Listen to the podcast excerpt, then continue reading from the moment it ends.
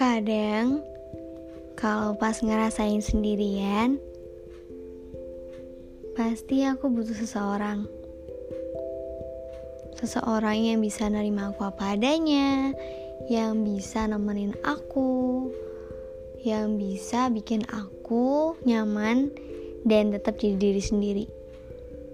Tapi ternyata aku salah.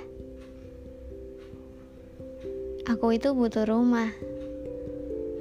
Rumah yang bisa nerima diriku apa adanya, yaitu diriku sendiri.